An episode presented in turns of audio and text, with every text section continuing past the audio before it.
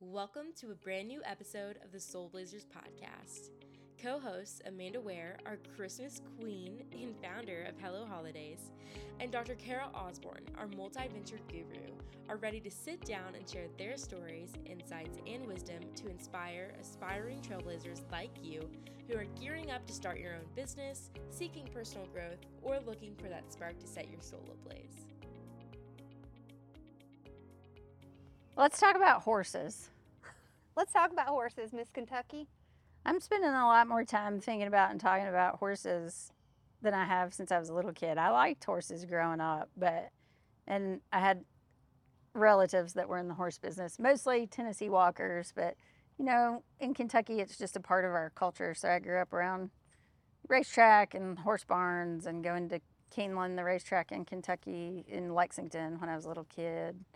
Um, but I am a part of an organization called Equestrian Bridges that really focuses on equine therapy for special needs kids.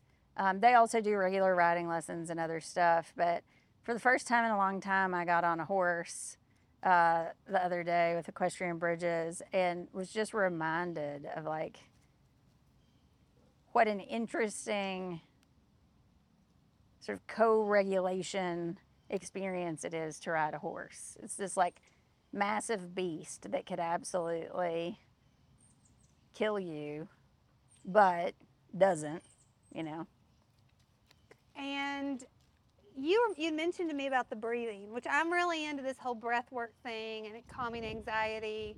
And were you the one that told me that the breathing makes a difference on a horse? Totally. So, you know, a horse can feel a fly on its back, right? A horse is very, very sensitive. So, especially these horses are trained without bits. So you are directing the horse with the way you're sitting, and the horse senses your tension and anxiety. And so, for the horse to be calm, you have to be calm. And that's part of why they're great for therapy because it's this co regulation of the horse calming the person and the person calming the horse, and this sort of feedback uh, loop.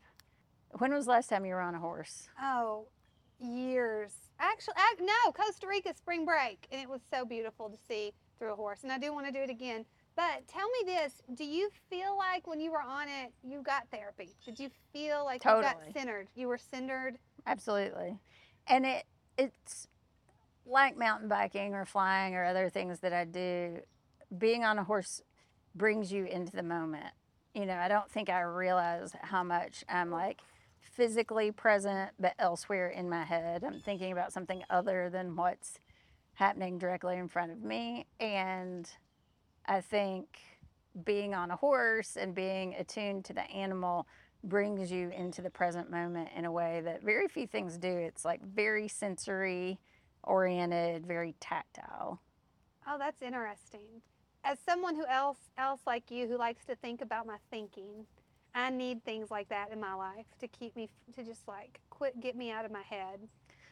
Right. So if you follow, you know, Enneagram or any of the other sort of wisdom traditions around uh, balancing sort of thinking, feeling, doing, mm-hmm. or, you know, head, heart, gut, um, for those of us who tend to get stuck in our heads, doing things that bring you into your body and your emotions, and I would say the horse really does both those things, um, is a really valuable sort of counterbalance to your default, very uh, mentally oriented pathway. Cara, I want to do horseback riding, but it's not fun to go horseback riding on like a at Costa Rica where they tell you exactly where to go. I just feel like it would be nice to wander. Oh, for sure. And I think that you know there are barriers to entry to riding a horse. You know, it can be expensive, and being having enough time to sort of really engage and all of those things. It's not like the very most accessible uh, form of recreation, but I think it's really valuable. And one of the things that I love that Equestrian Bridges is doing is they're doing these like empowerment rides. They have a group for women, they have a group for veterans, they have kids groups, but that a lot of the work is taken out of it and you're really just showing up and riding the horse. And they give you sort of patterned exercises to do on the horse that you know is not just the horse following the horse in front of it. You actually are engaged in uh, a dance sort of with the horse, and you have to be present and a part of it. And yes, you're directing the horse, but the horse also gets to decide whether or not it wants to follow. So I think it can also be really important for people who tend to kind of force their way through life to get used to this reciprocal, sort of bi-directional relationship between the horse and the rider. Oh, that's so interesting. You know, I just got back from Maine, but one of the things that kept coming over in my head that in my solitude was the things I want to control and how I have such I'm such a control freak in so many aspects and I need things to like help me to relax and realize that like nothing really matters except the moment. Well, and sitting in a position of asking rather than telling, right? So you're asking the horse to do something, and the horse has free will and can decide yes, it will or no, it won't. And these are incredibly well trained horses, so it's not like you're in some sort of, you know, imminent danger. But, you know, if the horse doesn't feel like you're asking from a place that it feels comfortable with, or you're too tense, or whatever, you're not going to get the response you want. The horse will just stop and won't move, or the horse will kind of dig in its heels, or, you know, flop its head around, or whatever. And like sort of surrendering to that relationship is not easy to do. And I think I can't think of very many other experiences that really use those same pathways, you know, both from a nervous system standpoint and also just remembering to relax and breathe and you Yeah. can't force your way through it. There's no way to force your way through it. That you said that it's just like I've been doing the cold plunge for the last like six months, and it feels like that's kind of what it does. Like you're in fight or flight for like you know 20 seconds, and you really think you're gonna die, and then as soon as you realize the piranhas are not gonna eat you and you're not gonna die, it is like okay, I can do this, and you're super focused. And then afterwards, it just it's a weird feeling of like empowerment and it makes no sense because why would I'd much rather ride a horse than go jump in something cold. But for three minutes, it does the trick. Well, I think in both cases, you're pushing past the initial sort of uh, brainstem, monkey brain, fight or flight, fear based reaction to a place of like, okay, well, right, the piranhas, the tigers, whatever, I'm not in danger. So, how do I, you know, work with this situation rather than fight against it? Yeah. We need to do, we need to make a list of just things we should all try. And we should try some, you know, you say this all, you've said this before, but Sara Blakely and her husband have been doing this big movement right now and encouraging people to go do something super extreme once a year. Like do something extreme once a year to remind yourself that you can and have a goal. And I really am going, you, uh, just talking about this is making me kind of excited about what I'm going to do.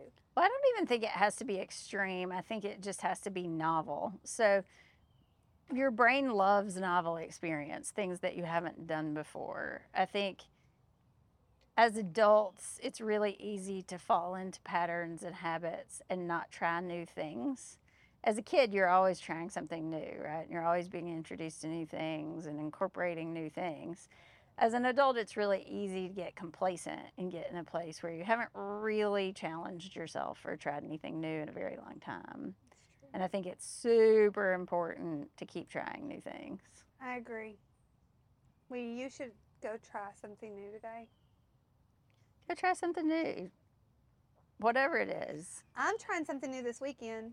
What? I'm going. My, you know, Harry went to Alaska NOLS and like came back and wants to backpack. Chad wants to backpack. Georgia wants to backpack. So I'm going backpacking. We're gonna try. We're doing two nights this weekend at um, Devil's Den.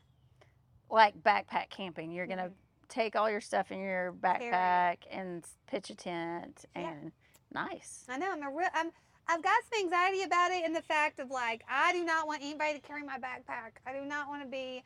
I want to go knowing I could do it if I was by myself. So that's my in my I'm in my head about it. So I'm really when I get back, I'll be like, I'm gonna do it all the time, and I love it, and I'm really excited. It's gonna be good weather. Arkansas is beautiful in October. And when I'm in, I, I don't want to go anywhere in October when I'm in Arkansas. I love it here, and so I think that's I'm gonna fall more in love with nature as always. Get centered. Sounds great. I'm excited. Try something new like backpacking.